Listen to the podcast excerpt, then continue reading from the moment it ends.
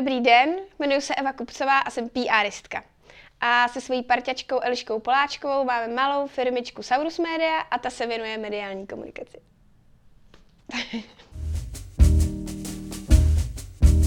Uh, milí přátelé, já vás vítám u dalšího z našich rozhovorů na téma, jak podnikají profesionálové a mým dnešním hostem je Eva Kupcová, která dělá mediální PR, má takovou malou agenturu Saurus Media, ale vlastně sama je v ní jako obrovsky osobně angažovaná, takže budeme bavit, se bavit dneska primárně o ní a o její práci. Evi, díky, si přijala mé pozvání k tomuhle rozhovoru. Ahoj, děkuji za pozvání. Uh, I když si pokročila v těhotenství, o, o to víc si toho vážím. Uh, tak pojďme, pojďme, rovnou, pojďme rovnou na věc, co uh, vlastně mediální PR ve tvém podání vlastně znamená, co, co je náplní tvé práce. Uh, přibližme to někomu, kdo se třeba s PRistou nikdy nesetkal, mm-hmm. neví vlastně, co, co mu může, v čemu může taková profese pomoci. Tak to je vlastně největší výzva, eh, vysvětlit naší práci třeba našim prarodičům vždycky. Tak se pokusím jít tímhle tím směrem. Mm-hmm nebo způsobem. PR je vlastně zkrátka pojmu public relations, jsou to vztahy s veřejností a v mém podání jsou tyhle vztahy s veřejností realizovány pomocí vztahů s médií, s novináři. A to je i vlastně největší náplní mojí každodenní práce, že jsem v kontaktu s novináři, s redaktory, s žurnalisty a uh, snažím se jim vlastně představovat projekty našich klientů.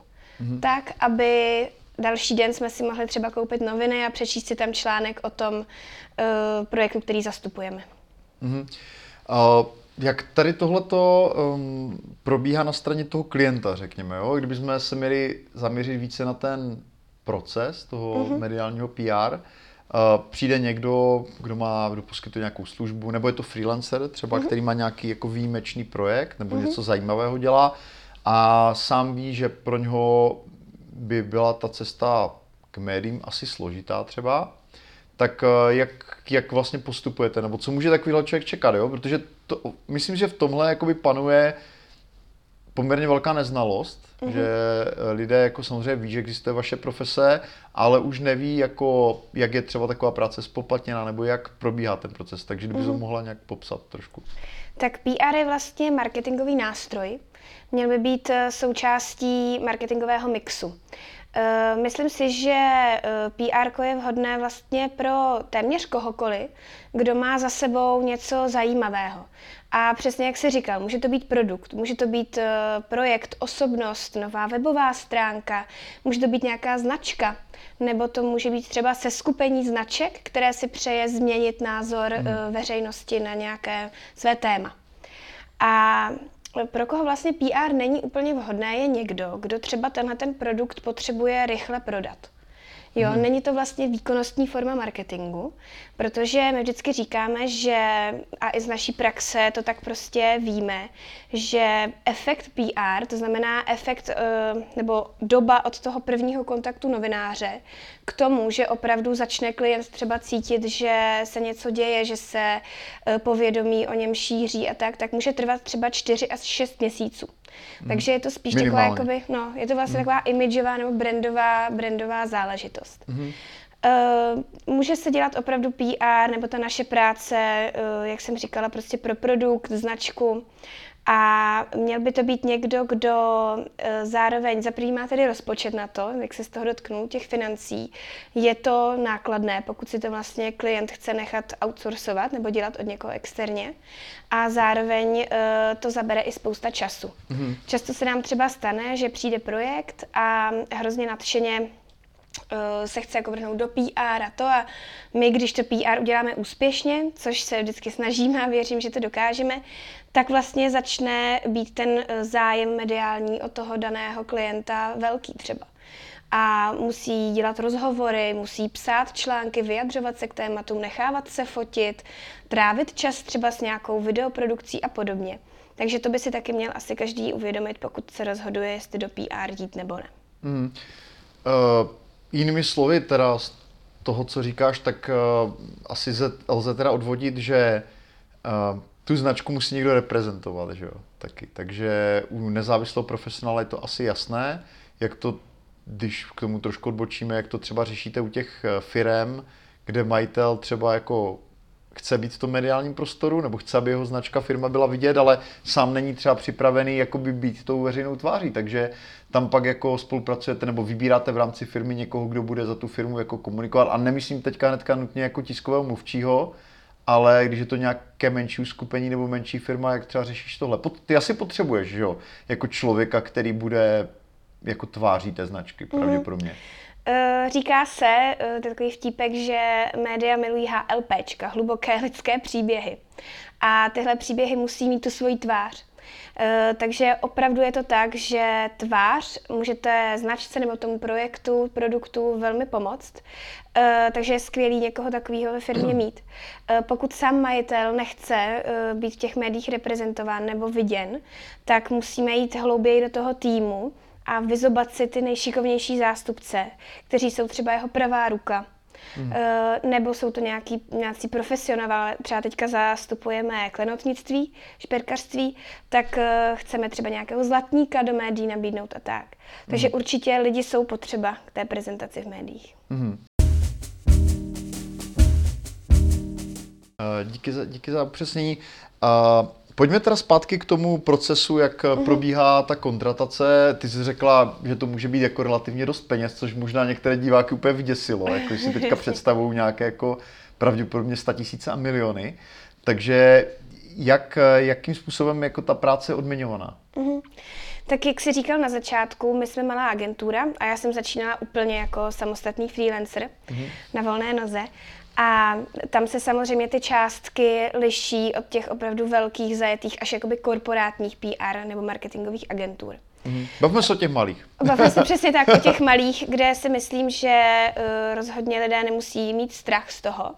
Ale pokud už opravdu si chtějí najmout profesionál na PR, tak musí počítat s nižšími desítkami tisíc. Mm. U toho uh, takhle, ještě možná, když někdo by třeba chtěl s PR začít uh, na volné noze, působit jako PR uh, freelancer, tak je vždycky dobré tu svoji cenu, a to určitě i ty prostě ze své praxe budeš jako vědět, že ta cena je lepší na začátku, když je nižší, a pak postupem času, jak se nabalují zkušenosti a, a třeba hmm. i ta profesionalita, tak, eh, tak vlastně tu cenu zvyšovat. Takhle jsem působila i já a takhle vlastně pro někoho, kdo by chtěl s PR úplně začít, ať už jako ho dělat, jako e, podnikat v něm, anebo se mu začít věnovat jako značka, e, tak je dobrý si najít třeba někoho takového, kdo s tím jakoby začíná mm-hmm. na ty volný No a kdybychom teda trošku rozkryli pro diváky, jak jak funguje to odměňování. Mm-hmm. Ono, že typické uh, jsou odměny buď jako, že platí se nějaké fee, že ti vlastně někdo jako na měsíční bázi mm. platí a ty vlastně vykazuješ nějakou asi činnost, a nebo si placená za, za realizovaný mediální výstup, nějaké mm-hmm. success fee, řekněme. Takže jak se to třeba může pohybovat, uh, jaké jsou náklady třeba na ten jeden úspěšný výstup jakoby pro toho klienta, mm-hmm. ať se dostaneme třeba k nějakým konkrétním jakoby částem, částkám a jak, víc, jak moc je to třeba závislé na tom, jak to médium je velké, jo? nebo mm-hmm.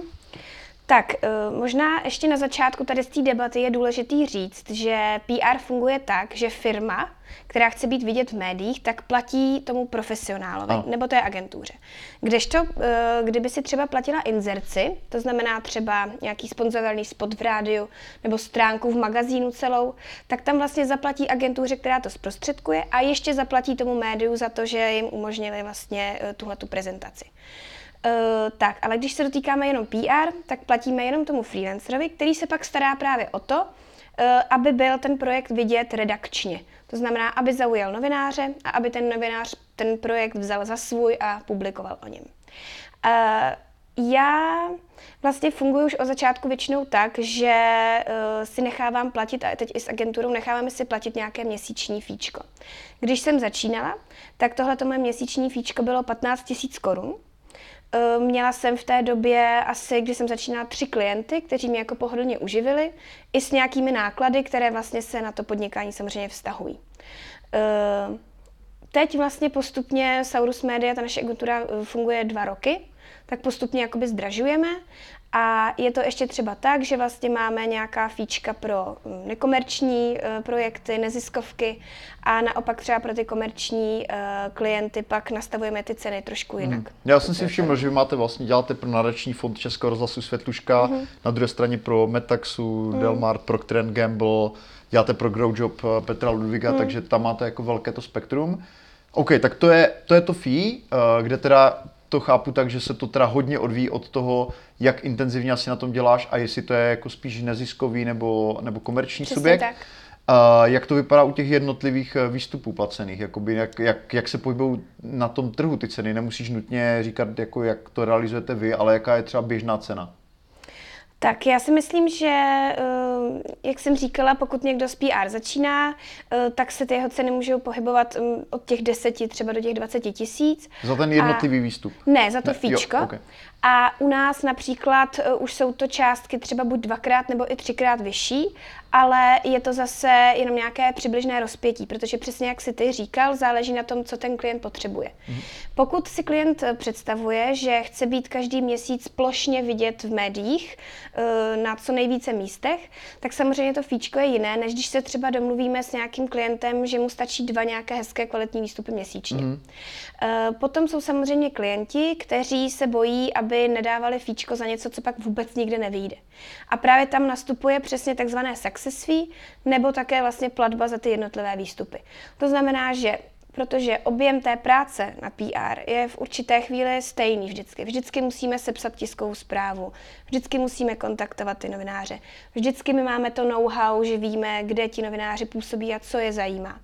Takže za to zaplatí nějaké určité základní fee a pak se může stát, že třeba dejme tomu, když se objeví v já nevím, pěti nějakých médiích, tak třeba, a opravdu jenom střílím, nejsou to naše ceny, tak třeba může za jeden ten výstup zaplatit tisíc korun. Mm-hmm. Jo, to si představuju, že by tahle ta částka byla třeba prostě. u někoho tak, třeba, jo. no, buď to může být z té tiskovky, anebo třeba na základě follow-upu, mm-hmm. což znamená, že toho kontaktujeme, toho novináře napřímo. Mm-hmm. Eh, a potom ještě si také můžou třeba ty média rozdělit na primární až třeba terciární. A vlastně třeba dejme tomu, že pro nějakého podnikatele by takovým primárním výstupem mohl být eh, článek ve Forbes.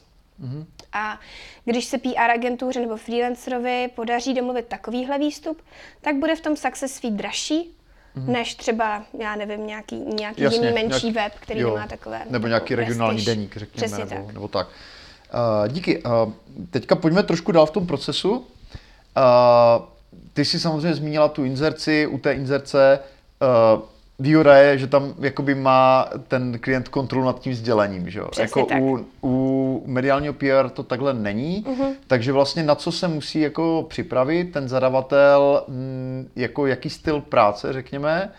Uh, myslím, že pro některé lidi nebo zadavatele může být asi taky těž, těžké zkousnout to, že nemá tu kontrolu nad tím, mm-hmm, že, že vlastně určitě. jako každý člověk, který dělá v médiích, tak je autonomní, je nezávislý, není placený tím klientem, není placený ani tebou, to znamená píše dle svého nej, jako nejlepšího vědomí a svědomí. Mm-hmm. Jinými slovy, jak ty uh, můžeš jako mm, ovlivnit to, že to jako vyjde v nějakém jako dobrém uh, smyslu, že to prostě postaví to klienta do pozitivního světla. Mm-hmm. Jak, jak vlastně probíhá tady ten mechanismus, řekněme to je vlastně největší úskalí toho PR, uh, eh, nějakým způsobem v uvozovkách krotit očekávání toho klienta, který se musí právě hned na začátku uvědomit, že PR znamená, že dává svou kůži na trh a nemá přesně tu kontrolu, uh, jak to bude úplně přesně vnímáno a prezentováno.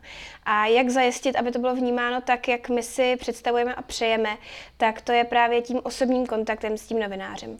Úplně Prvopočátek celého toho procesu je vybrat si správného novináře a neinformovat třeba o restauraci někoho, kdo se věnuje bitcoinu.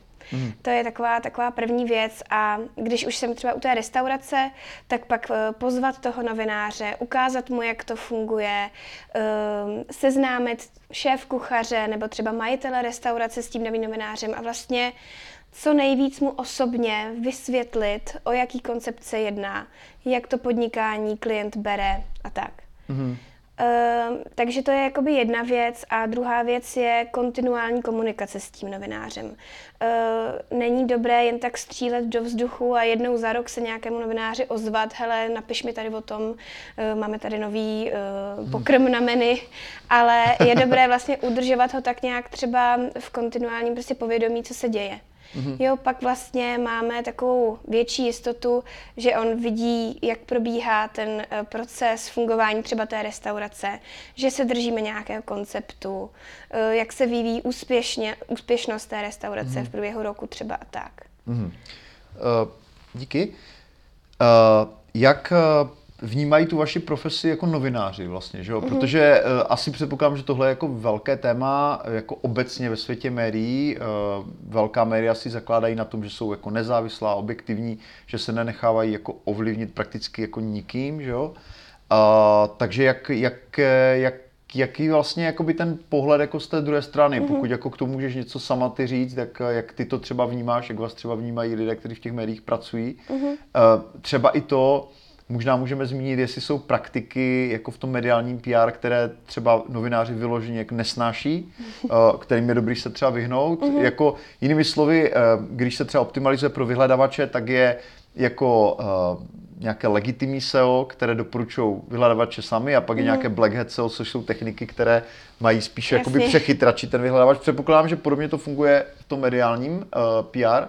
Takže co jsou teda třeba ty špatné praktiky a jak je ten obecný pohled vlastně jako z té druhé strany, jestli to, chápu, mm-hmm. že mhm. nemluvíš za sebe, ale, ale jakoby asi znáš ten pohled, jako mm. jak, jaké jsou ty polohy.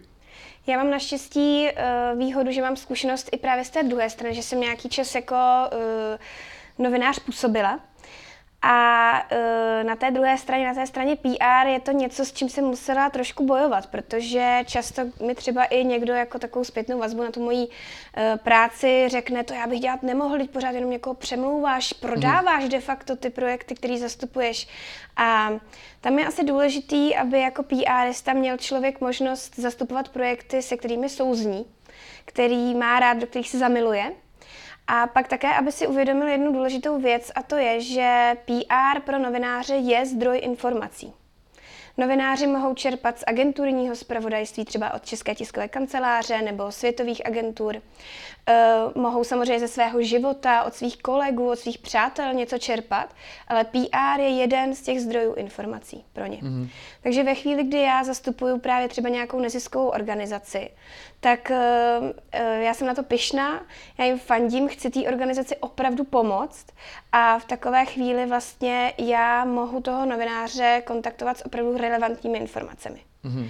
Takže myslím si, že co jsi říkal, že jsou takové ty třeba nekalé praktiky nebo... nebo... Něco, co sama, ty sama třeba považuješ za nekorektní. Jo. Jako. Tak eh, takový je eh, vlastně i zase další takový vtip z toho mediálního prostředí, že, že novináři si dělají legraci z agentur, kde jim volají slečny a Dobrý den, dostal jste včera moji tiskovou zprávu, vydáte prosím nějaký článek na toto téma a tak. Takže eh, to je třeba něco, čemu my se snažíme vyhnout ze Saurus Media a nikdy jsem to naštěstí nemusela dělat, protože opravdu my jako se soustředíme na individuální, hezký, kreativní výstupy v těch médiích a ne na to, abychom položkově v Excelu prostě zaplnili co nejvíce jako řádek mm. nedůležitými výstupy, které klientovi nikterak ani nepomůžou. Takže určitě tady to bombardování novinářů, to si hmm. myslím, že většina z nich uh, nemá opravdu rádo. Potom určitě, jak jsem už jednou zmínila, kontaktovat správné novináře se správným sdělením, zjistit si, kdo píše o kultuře, koho zajímá divadlo, koho zajímají knihy, eh, koho zajímají technologie, koho zajímá velké a menší podnikání a tak. Mm-hmm. A potom uh, ty informace, které těmhle novinářům uh, dáváme, musí být výživné. Eh, musí to být něco, co je nového. Ne, nemá cenu chodit eh, na trh mediální s něčím, co se stalo před dvěma týdny. To už nikoho nezajímá. Mm-hmm. Jo, takže vždycky... Tak no. uh, dobrá. Uh, od toho ještě postranní otázka. Uh, v Česku jsou velmi významná veřejnoprávní média, mm-hmm. Český rozhlas, Česká televize. A je jakoby v tom mediálním PR nějaká hranice, která říká, tohle je jako území, které funguje jako na základě jiných pravidel, nebo jako v, ve, z vašeho pohledu je to jako médium jako každé jiné, vyžaduje třeba to nějaké speciální, jakoby, nějaký speciální přístup, řekněme? Eh, přemýšlím o tom, eh, myslím si, že zase záleží hrozně individuálně na klientovi. Eh, je jasné, že s něčím, co se například týká už zmiňované metaxy, bude mnohem těžší se dostat do veřejnoprávního média, které má vlastně i na nějaké na prezentaci značek velmi přísná pravidla. Mm. Na druhé straně jsme se například zase setkali třeba i s klienty, kteří vůči těm státním médiím byli skeptičtí ani jim o to tolik nešlo. Nebo v současné době máme třeba i klienty... No, oni teda nejsou státní vyloženě. Jasně, ano, veřejnoprávní. uh, pak máme třeba i klienty, kteří se nechtějí uh, objevovat v médiích třeba některých podnikatelů. to je takové hmm. aktuální ano. téma v, tom, v této chvíli. Takže vždycky je důležité uh, si uvědomit, co zastupujeme. Například neziskový sektor je mnohem snažší dostat do těch veřejnoprávních médií, protože ty by i ze své podstaty měly samozřejmě takové projekty podporovat. A naopak, když zastupujeme někoho vyloženě komerčního, uh, tak je to pak uh, samozřejmě těžší. Prostě ta značka se tam jen tak dostat nedá. Mm. Mm. Eva Kupcová, Evi, děkuji za rozhovor děkuji. a za osvětlení toho, jak funguje tvoje profese. Díky. Děkuji moc za pozvání.